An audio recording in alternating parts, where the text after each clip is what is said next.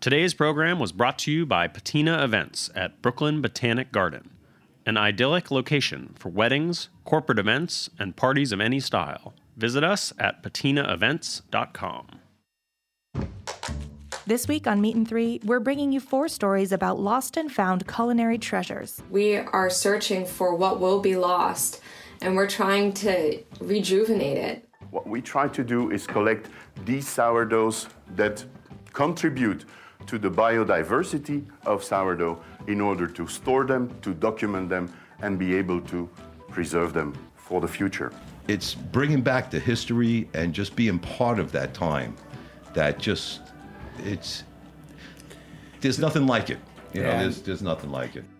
When fame comes late, uh, I'm sure it's just as sweet as when it comes earlier. Tune in to this week's episode of Meat and Three. That's M E A T plus sign T H R E E. Available wherever you listen to podcasts.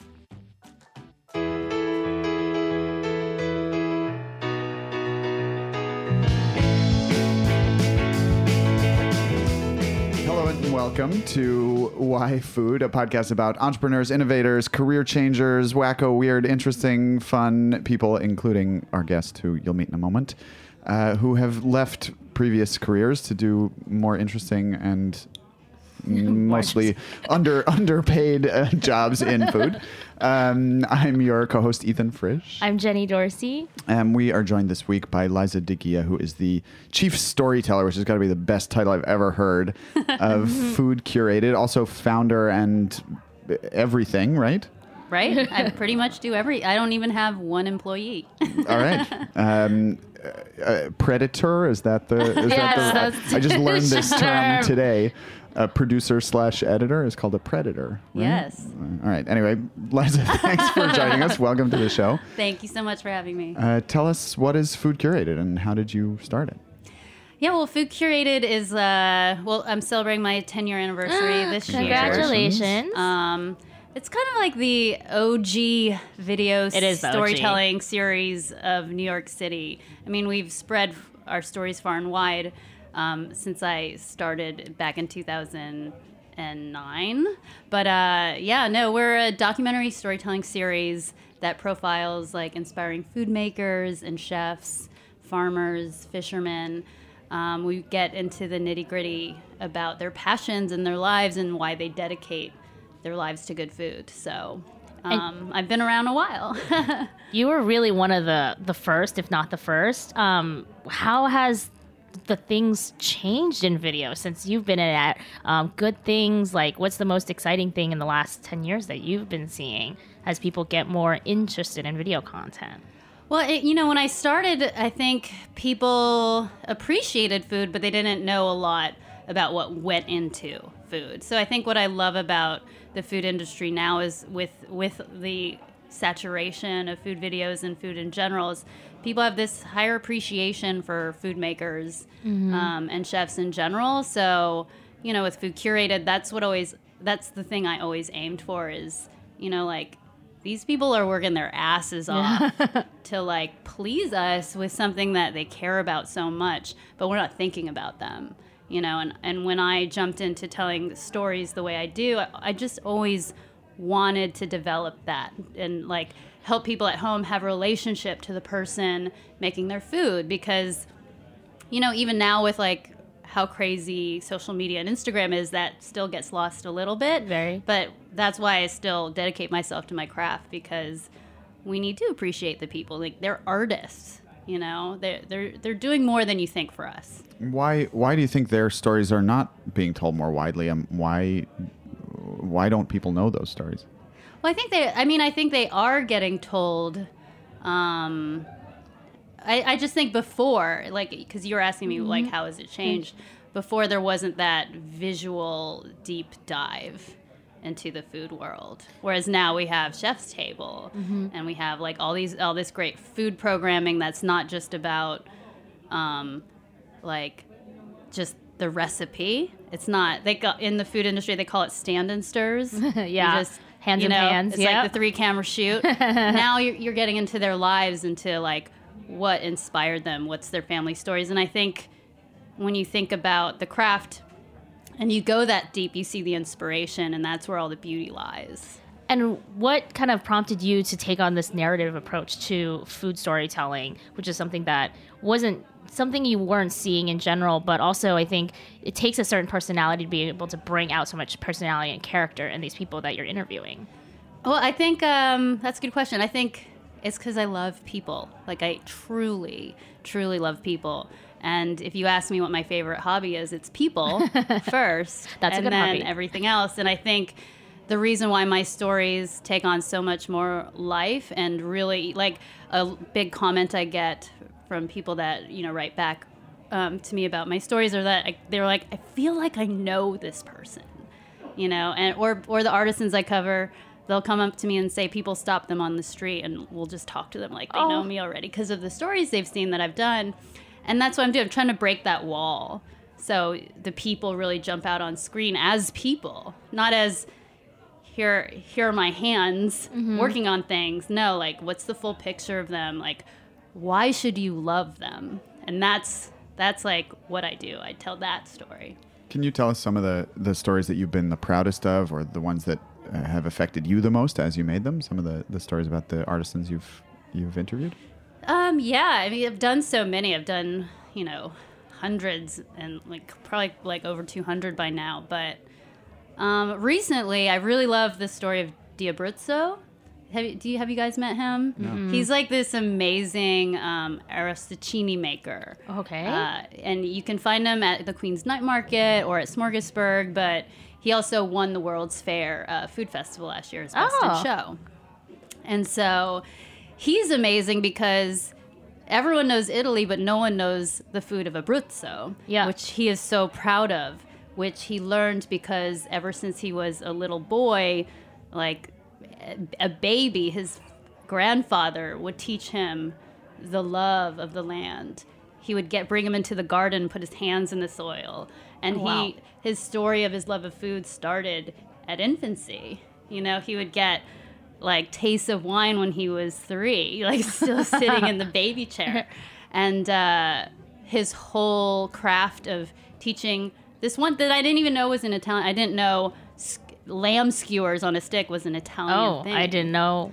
Exactly. He's like, it's huge, but no one knows it. And his passion to like share the story of his grandfather above showing sharing the story of food because they're connected Yeah. is so beautiful. And so to like sit with him and his family and to actually really understand uh, the inspiration and the passion behind it was so beautiful. Like it, it literally brought me to tears. And every time he watches it, he cries because his grandfather passed away.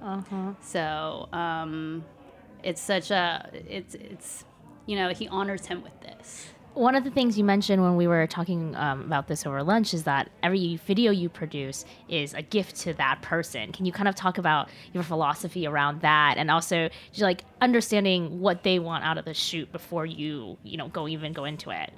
Yeah, well, I guess food curated. Like, I'm not trying to be the best or win the top awards or like I'm not. In you have won game. awards. We'll talk about that in a second. yeah, definitely. But um, I guess my goal is I'm- I blame my mom for making me a people pleaser, but um, my goal is to please one person with every video I do. It's to make that person happy. It's thank you for letting me spend the time with you, like however many hours or days it was, to like give me the skeleton key into your life. Um, the, you know, it's like they just open their doors wide, let me in with my cameras, and just let me ask them whatever I want, spend the day with them, and it's just, you know, it's it's a gift to be there. So the best I can do is give a gift back that reflects and mirrors this beautiful time we spent together, you know? And so if I can so like I get really nervous after I'm done editing a piece and I'll just spend hours, hours and hours on t- like just getting it perfect because it's not it's not always easy um, crafting the story and how it's going to pan out. Um, but yeah, like I get nervous before I send the email out to the person. So I'm like, oh my god, I hope they like it. Well, one of the- yeah, Sorry. you don't always know if they will. One of the other things you said is that the art is in the edit. So can you talk about like the editing process. There's so much. You guys spend hours and hours and days. Yeah, And obviously, you know, your uh, videos are longer than, you know, like three minutes or something, but you can't c- continue for forever. Yeah, have you guys done any editing of that sort? No, so you No, don't know what we- it's we- like. You know, we're we're live right now, Yeah. so uh, luckily, Our wonderful sound luckily or unluckily, right? Amanda hasn't This edited anything yet. Yeah. I guess so. When I sit down to an edit of a story, I'll probably have three to six hours of content to go through to arrive at the seven to 12 minutes that I think are perfect. Mm-hmm. And I don't really have a set time, but for some reason, they always fall between seven and 12 minutes. Mm-hmm. Um, and yeah, there's there's a lot of days where I just won't sleep because I have to get it right. I'll I'll start a timeline and I'll trash it 40 times because I just they're not falling because I know in my heart "Ugh, they're not falling in love with this person in the first 20 seconds. I mm-hmm. got to find a new way in. You know, and then it just has to flow right. It has to feel like uh it, it just has to feel complete, like a beating heart of a person. And it takes a while to know how to layer the right parts of the interview to arrive at that. Because it's not always like three minutes on their family, three minutes on the cooking, and then three minutes of a finale. It's always just kind of random. Mm-hmm. Um, like Joseph Yoon, who I just profiled, he does Brooklyn Bugs. I know you guys. Yep. We had him on the podcast. Yeah, he's a wild, wild, wild man. Yes. He cooks with edible insects. And he, you know, his story just aired on television and part of my show, but also online. And he was like, Why did you start with this weird thing about me talking about my family thinks I'm weird and me playing the saxophone? Like, why don't you just get right into the bugs? He's like, It takes you a minute to get into the bugs. Yeah. and I was like, Because no one would care about the bugs if they didn't know you were this weird weird person that your parents Yeah. weren't aren't even like rallying for to win you know like that you're a strange dude and that's i think that's what spoke to me the most and i kept tying that theme back in of his weirdness because that's i mean you've met him that's what jumps out at you Yes. so i colored his whole uh, you know piece about with all these little things that make him a little bit weird but that's what makes you love him Yeah. so You also spend time with people who have not gotten a lot of media attention, who Mm-hmm. have not spent a lot of time in front of a camera. So it must be a process to to you know get them comfortable with that. It's it can be a little invasive, especially in your normal routine, to have someone show up with a, a, a camera and watch you that intensely. How do you how do you get people to relax and, and lean into that process?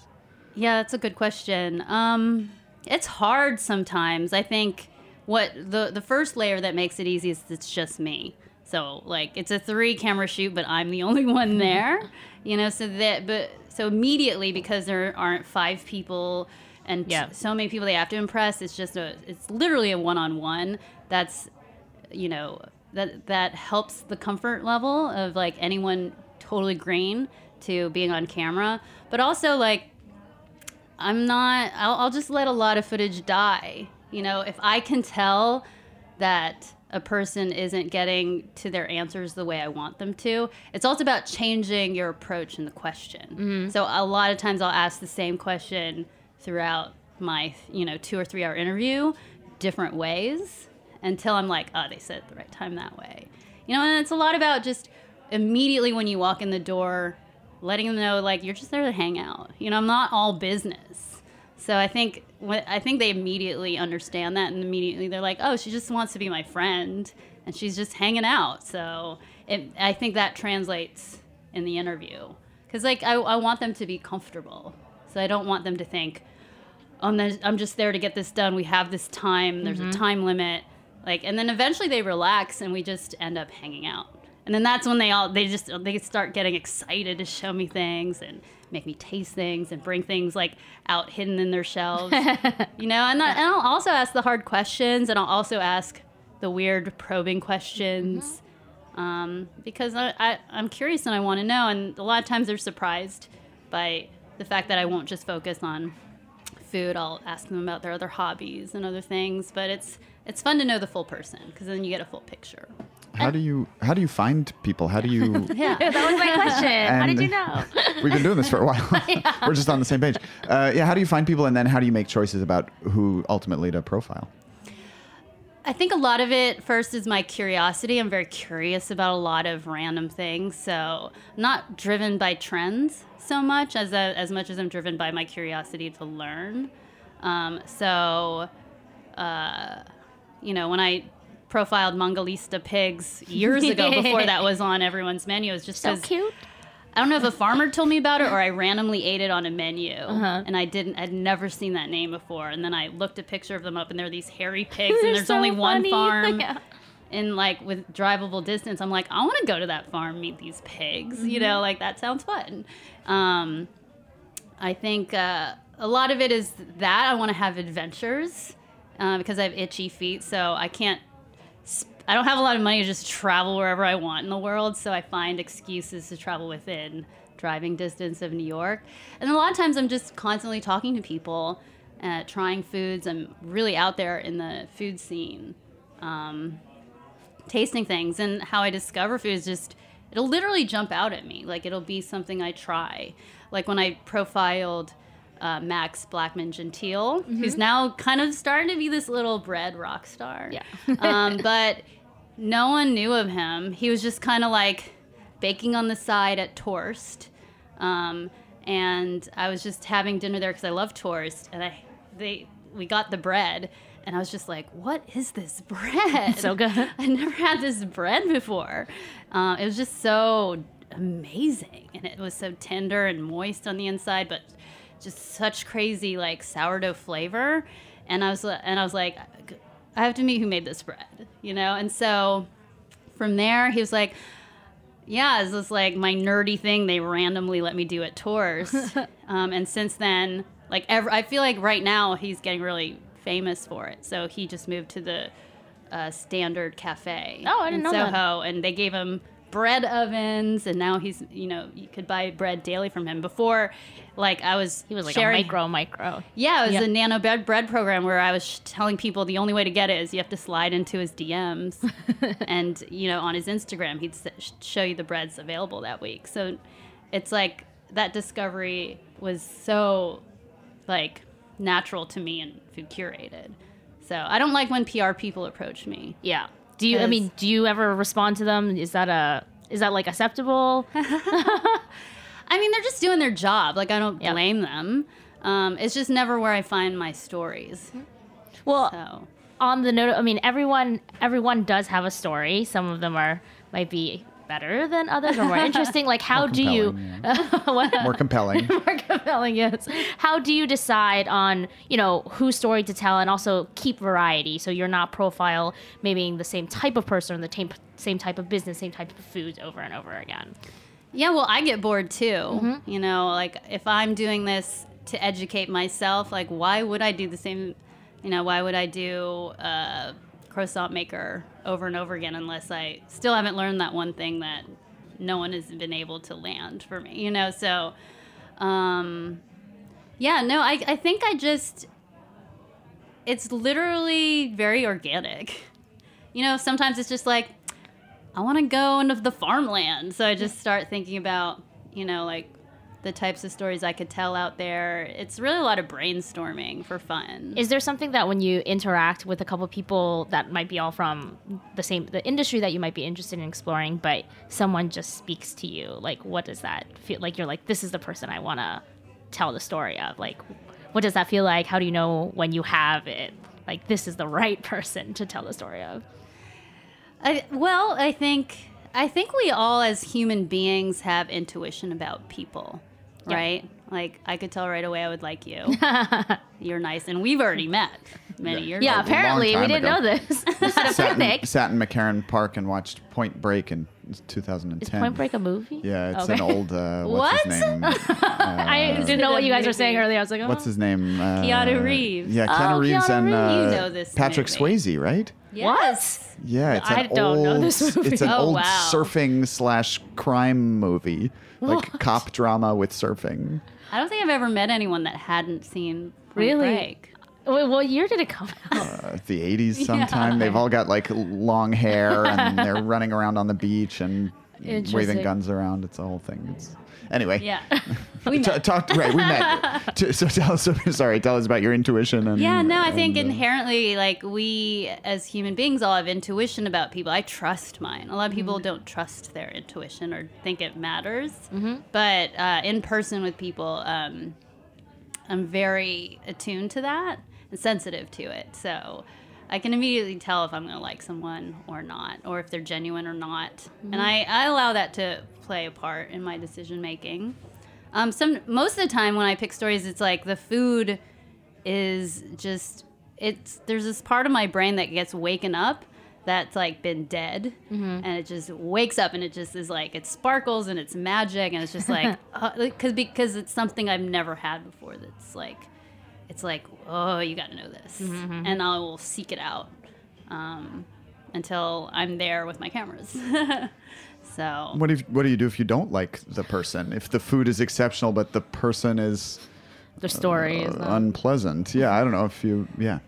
Um, well, you know, so I'm always just trying to put happiness into the world.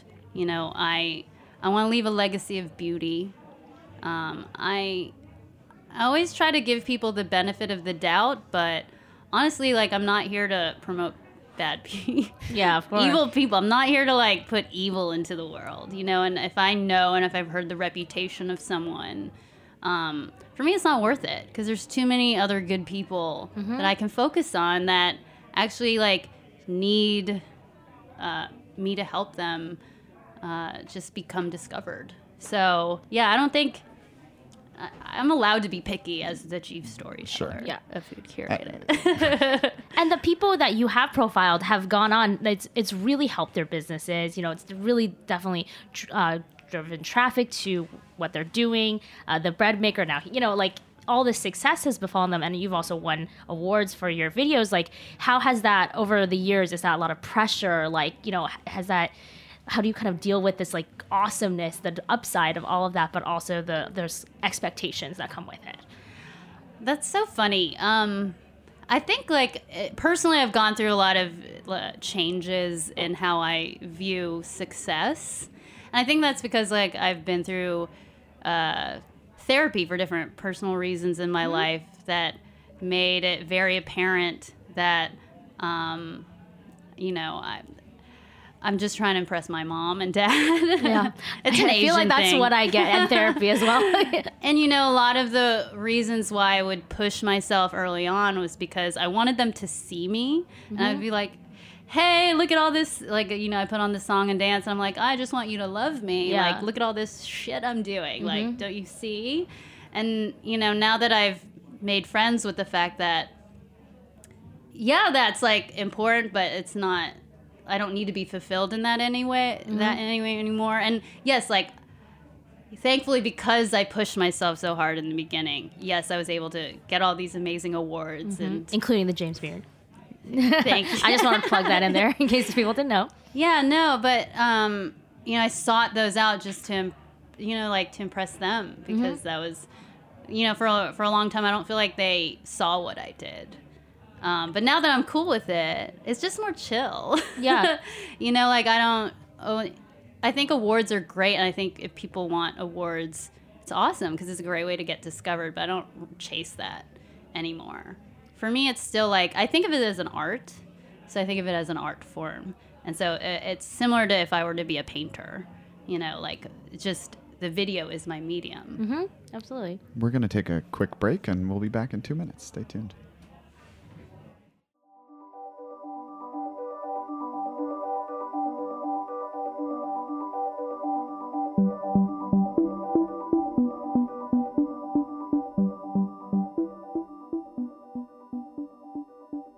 Patina Restaurant Group offers unparalleled service in New York's most iconic locations, including Lincoln Center, Rockefeller Center, and Macy's Herald Square. Patina is also the exclusive caterer at Brooklyn Botanic Garden. From meetings and presentations in the glass walled atrium to galas in the renovated Palm House and intimate wedding showers at Yellow Magnolia Cafe, your event will be perfectly imagined and customized at Brooklyn Botanic Garden. You can also enjoy a la carte brunch and lunch at the picturesque Yellow Magnolia Cafe overlooking Lilypool Terrace. Executive Chef Morgan Jarrett's unique menu offers warm, distinctive cuisine with a focus on local vegetables, grains, and sustainably sourced meats and fish. Are you enjoying this podcast? Heritage Radio Network has plenty more. My name is Dave Arnold, and I'm the host of Cooking Issues here on Heritage Radio Network. Every week, I answer listeners' questions on the latest innovative techniques, equipment, and ingredients in the food world. Have a question about hot rodding your oven to make great pizza? Give us a call. Hydrocolloids, sous vide, liquid nitrogen? No problem. You can find Cooking Issues wherever you listen to podcasts and on heritageradionetwork.org. just to wake up.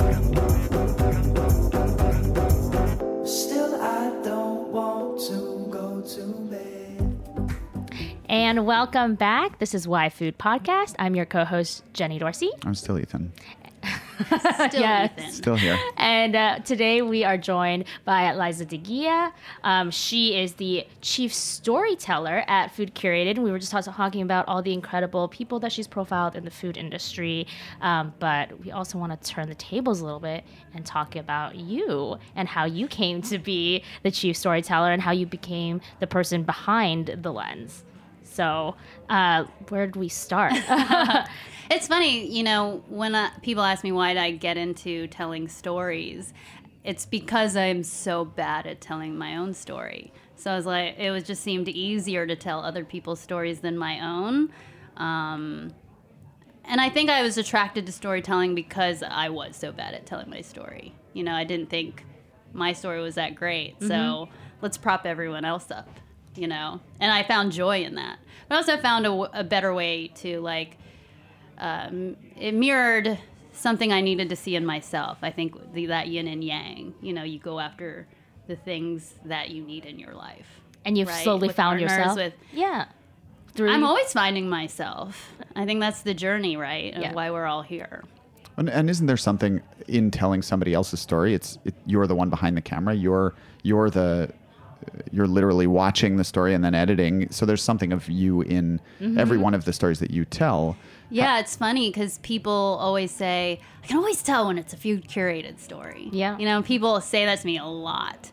And it's because, yeah, I guess somehow my personality is weaved in there. Yes, sometimes you can hear me laugh in the background or be a little snarky, or I'll, I'll include that if it makes sense. Um, it's not a gimmick, I always do.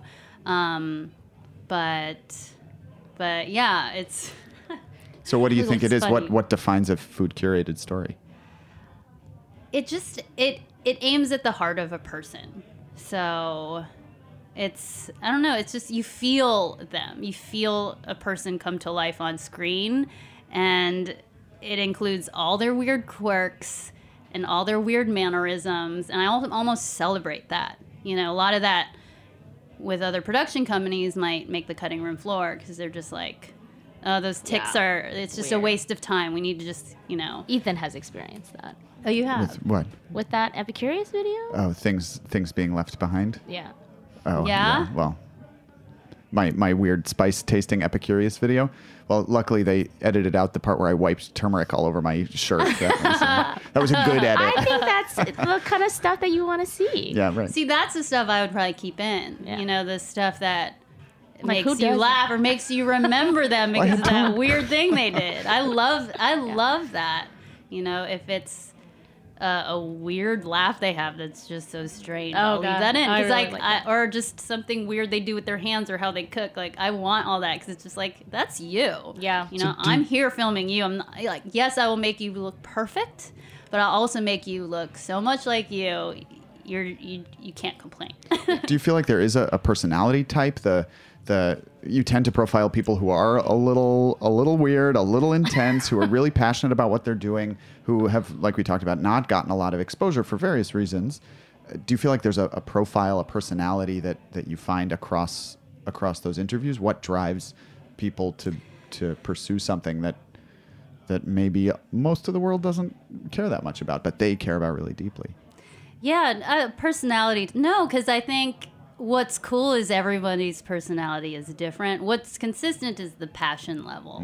So the passion level um, is always the same. There's always there's always something super nerdy that they're after, a question that they're or problem they're trying to solve.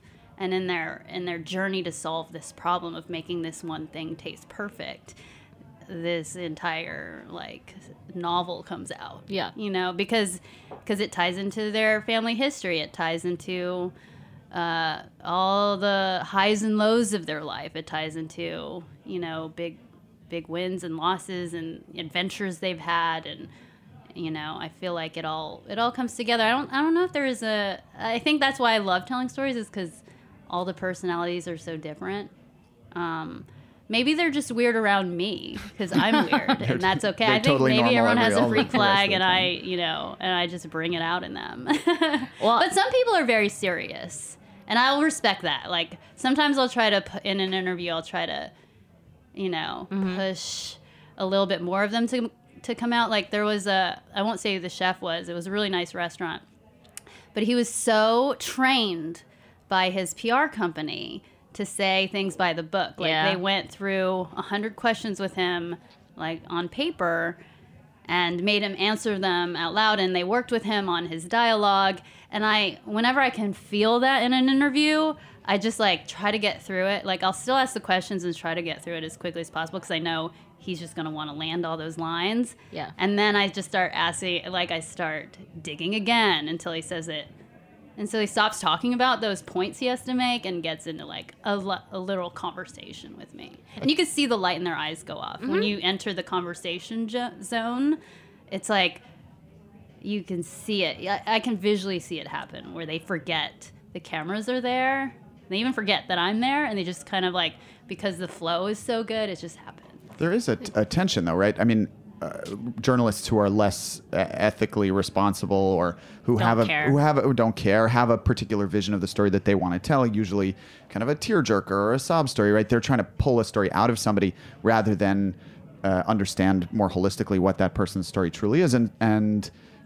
Uh, I think anyone who has been interviewed has had this experience where you feel like the version of your interview that appeared in print or, or in the final form wasn't always true to to the story that you were trying to tell. And um, I guess how do you how do you balance that? How do you how do you make sure that you're portraying the person in a good light, that you're telling the story that they want to tell, but that you're also interpreting their story in a way that is going to be compelling to a wider audience, to somebody who hasn't met them, doesn't doesn't know them themselves. I don't give them any expectations.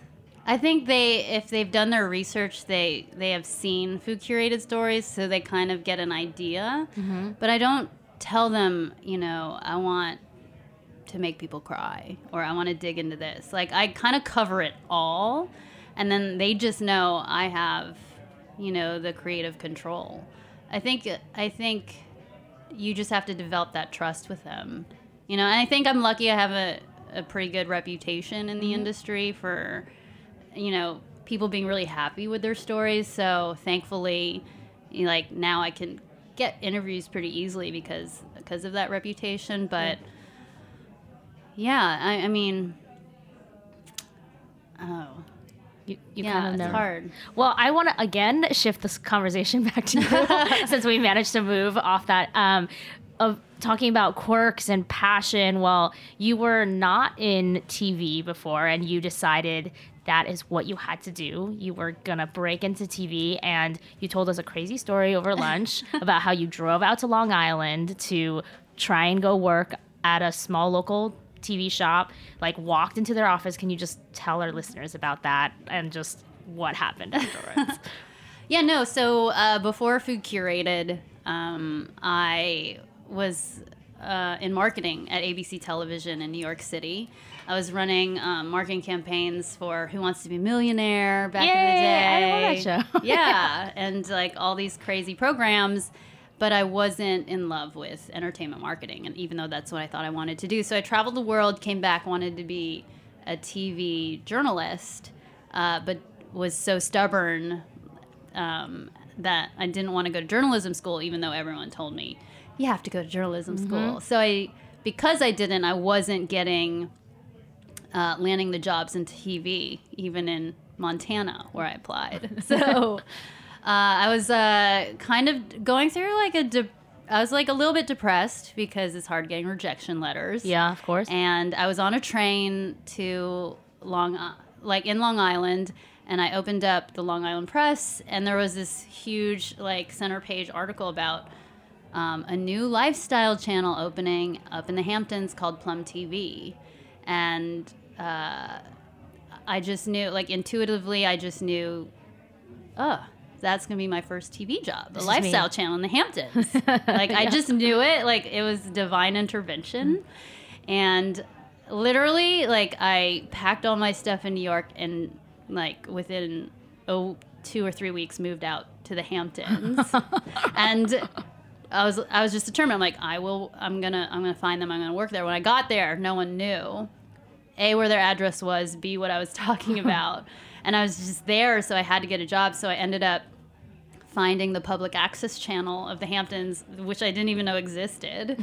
uh, walked into their door and basically convinced them to hire me as their very first intern, and they didn't even have interns.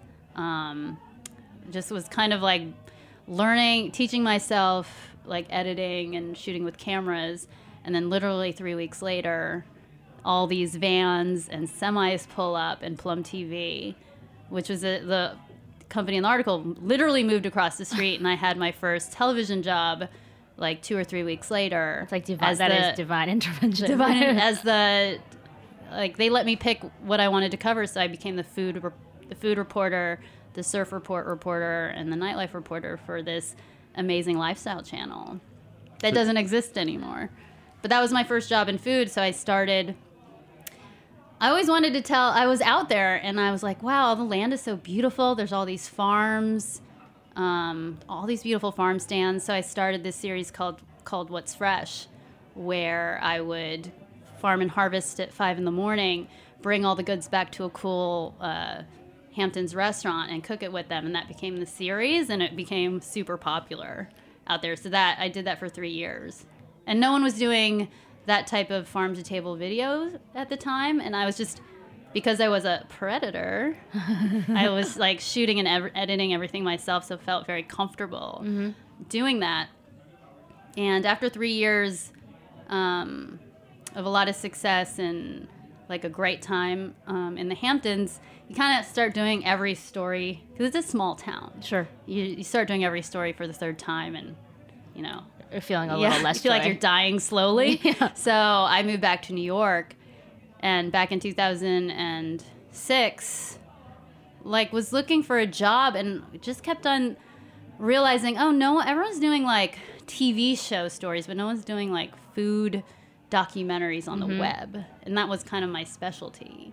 And I literally contacted every food blog around and was like, here's my reel this is what i want to do and everyone was only doing recipes at the time like they're like oh why can't you just do a one minute like food review and like tour a Mhm. restaurant why can't you just do a minute and a half food recipe i was like because that's not that's not me well yeah and there's something to say and they're like no one wants long form videos like that was the consistent answer i got so that's why um, even though I pitched it to so many other people, I ended up launching it myself. So in 2000 and like I ideated it in 2008 and launched in 2009. Within the first six months, I got my first James Beard nomination. That's crazy. So if that wasn't like encouragement, Mhm. like what else is? So and, and now we have things like Chef's Table and and Yeah. more long form deep dive, very much in your style or your format. yeah understanding those- totally those yeah and i think it just showed there was a market for that that people wanted to learn people are hungry to learn Mhm. like a little something more than the stand and stir programming Since you are still doing all of this, it's a lot of work yourself. Yeah. Have you thought about expanding your team, or is it like you want creative control over everything, so you want to keep it small for like your own creative purposes? You know i think because i love people so much i do love working with people i think the thing about keeping food curated as my own is that no one could tell me what to do I like Yes.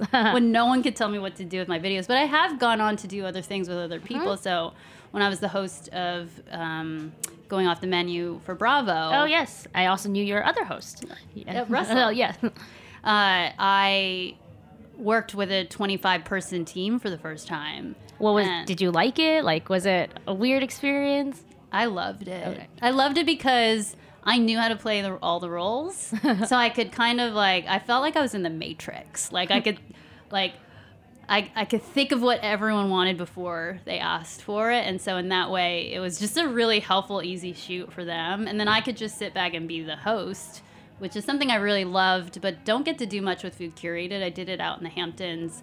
Um, but it's not a skill I get to exercise much because it's always hard to like hold hold the camera at the at the level I do my videos and make Mhm. it make sense. But yeah, I mean, I would love to work with bigger teams. It's just it's just much more like with with how much I want to do. It's just faster now for me to do my stories the way I want because I don't like waiting on people. But my dream, like the dream that I'm going after right now, is I'm trying to pitch a national food curated show Mhm. because I've never gone on the road with my stories. I've always kind of stayed because I have a TV show because it's tied to NYC Life. Oh yeah, tell us about that.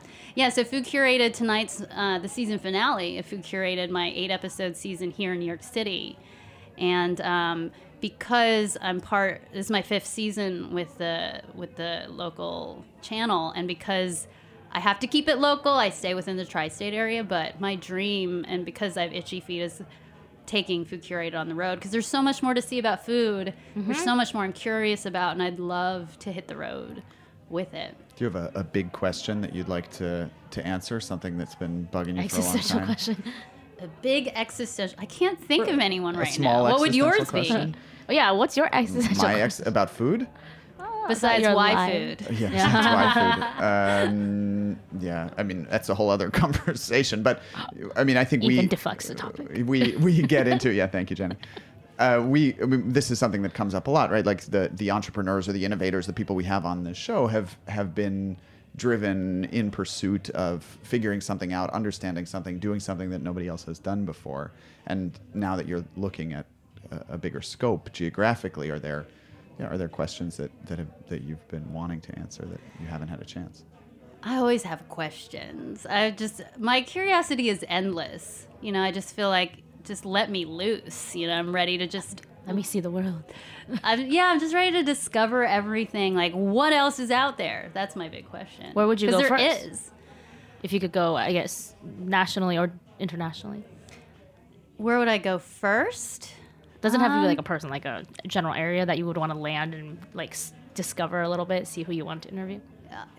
Funnily enough, like I don't know Middle America very much, and everyone keeps telling me it's a crazy place. Like my Mhm. boyfriend has toured the country. He's a singer of a band Thursday, and he's toured the country and done a cross country road trip thirty times. Oh my god! I've never gone cross country once. I've done four times. Oh, that's pretty awesome. it was weird. It was it was wild out there. Yeah, and he always tells me the middle of the country is strange, but I like strange. And I bet there's tons of cool stuff going on, especially since, you know, all the epicenters of food is changing. Mm-hmm. You know, like, and I get a lot of invites from people in Wisconsin and Iowa. They're like, oh my God, the food here is so good. I want to see that, you know? It's, and it's not that I'm becoming sick of New York, because you can never No. get sick of New York, is what I've the learned. best city. It kind of is the best city. Um, but there's just so much I don't know. And that's what I want to know because I, I need to fill this cup of knowledge in my brain. I was just in Iowa f- doing food stuff uh, a couple of weeks ago, having a. And uh, what- last what was it like? Well, it was it was fascinating. I was there for two days, but we've been I, we've been spending a, a fair amount of time in the middle of the country. I was in Minneapolis and, and Iowa and Chicago and where else was I recently? Did you see Anyway. Farmland and Lots of farmland. We were actually visiting a big spice factory, a big spice processing facility in, in Iowa, which was a, uh, yeah What, fascinating. what's the spice that they? Well, it, not nothing that's grown there, but stuff that there's a, a Oh, big spice company based there. One of the, um, so it's just yeah, really interesting to see that land being inexpensive. Sometimes it's easier to build bigger factories in other parts of the country, and that's True. that's how they wound up there. like my um the one story I'd love to do is I I interviewed um Ann Yonetani. She does nurture Oh. New York natto. Mhm. She's a, she makes the only artisanal natto in the country. You don't like natto? I don't Jenny's like natto. I head. like the video and I really liked all the visuals, but I don't like natto. Natto- I'll, I'll you try don't it have again. to like Yeah, natto. yeah. You don't have to like natto, but for the Americans who don't know natto, there's probably tons that would love it. They Mm-hmm. just don't even know what it is It's a and very how helpful it is for them. listeners who might not Yeah, know. It's a very us? sticky fermented soybean paste, almost. Would you say? What, how It's would a you describe it? soybean It's that like they fermented. yeah. Yeah, And but they eat it for breakfast. They eat for breakfast, but you know, um, Anne of Nurture Natto is trying to say, you don't just have to eat it for breakfast. You can put it on pizza. You can put it in your burger. You can put it in Yeah, your egg Jenny, I'm surprised. It seems like something to be up your alley. No, I, it's Like really one of the few things I really couldn't get down. Maybe I had a bad one. You know, I don't know. I Have you a- had hers? Uh, No, I have not. Oh, I, I I'm gonna not- bring, I'm gonna have her be a guest of you. Oh, Okay, yeah, yeah. great. Yeah, because she's she's up against you know she has to climb quite a mountain for people to start accepting natto Yeah, as yeah, a yeah. thing in, in the states. So it's like she's quite a journey ahead of her. But she was telling me that all the best uh, Japanese natto makers get their natto in North Dakota. like the soybeans. Yeah, the Really? soybeans. To because for some reason the strain of soybean that makes natto grows there perfectly. And Really? everyone sources from there around the world. And I was like, that's amazing. I would So not strange. have thought you'd think it'd be in Japan. Yeah. Right? So what did they do historically? Where where did they get these soybeans? I'm sure it originated in Japan, but for some reason now predominantly people get it from North Dakota. Interesting. fascinating. Yeah. I'm like, I want to go there. That sounds sounds Yeah. Fascinating. Like, go look at these soybean growers. Yeah, I mean, I, it's things like that. Like, uh, I mean, this what I also learned from just you know doing stories and partnerships I've done that um, that we only eat we eat less than one percent of the entire uh, population of clams Really? available to man. yeah, Oh, because like some- they're not edible. well, because they're just. I feel like if there were going to be a post-apocalyptic situation with uh, either politics or zombies, yeah. um, and the food source were to go like to zero, clams are the answer. Not 'Cause, like, bugs. of e- not bugs. Because I feel like if you. If, if everyone that's allowed to harvest clams only harvests less than one percent of what's available in the in the oceans, think about what we're not eating in the ocean. That's crazy. But but then, I mean, how many of us can eat that much clam? And I think across the food system, there there are a lot of edible plants and animals, insects, seafood that that for whatever reason have been not for whatever reason for generally pretty specific reasons have been pushed out of the of the commodity food system because of scale, because of cost, because of um, They look weird. Yeah, exactly. weird. That's- I've heard That's that so much before. of it.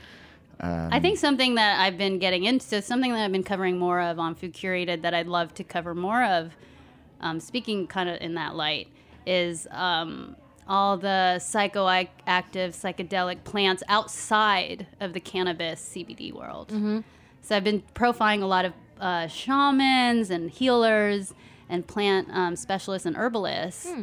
and they're just like, there's a whole world of plants that people are not using that are, you know, like give you alternatives to pharmaceuticals. And they've been they're they're ancient practices and I'm you know, you're starting to see a lot more of it in New York especially. Like Yeah. go to any any store or tea shop, you're starting to see CBD everywhere. Yeah. But they're like, that's healers." Mm-hmm, just one plant. and so it's so cool. Like, I just went to Sawmill Herb Farm. They're the biggest plant medicine farm in the Northeast.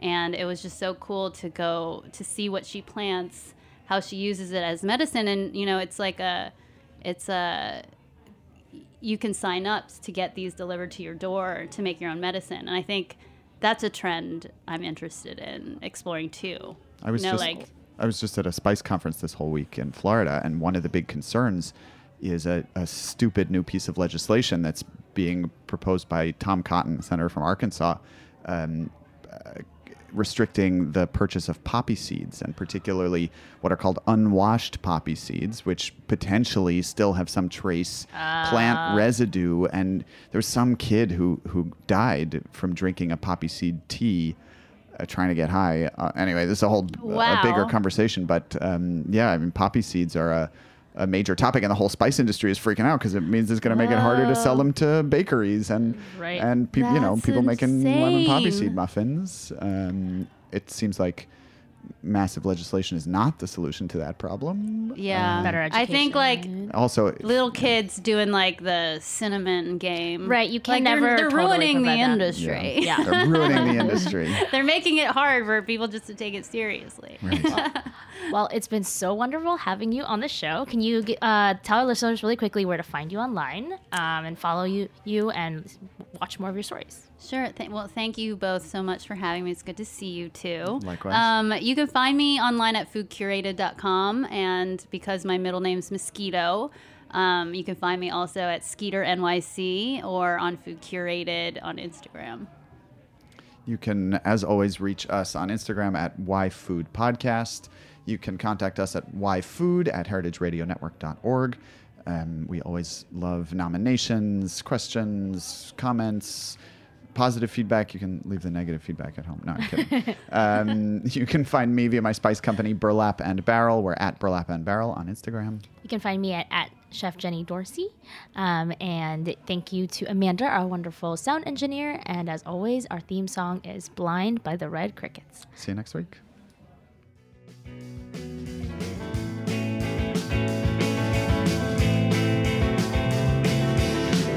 I lost my track of time at the feel so cold. We were face to face and back to my bag. Thanks for listening to Heritage Radio Network, food radio supported by you. For our freshest content and to learn more about our 10 year anniversary celebration happening all year long, subscribe to our newsletter. Enter your email at the bottom of our website, heritageradionetwork.org. Connect with us on Instagram and Twitter at heritage underscore radio. You can also find us at facebook.com slash heritage radio network. Heritage Radio Network is a nonprofit organization driving conversations to make the world a better, fairer, more delicious place. And we couldn't do it without support from listeners like you. Want to be a part of the food world's most innovative community? Subscribe to the shows you like, tell your friends, and please join the HRN family by becoming a member. Just click on the beating heart at the top right of our homepage. Thanks for listening.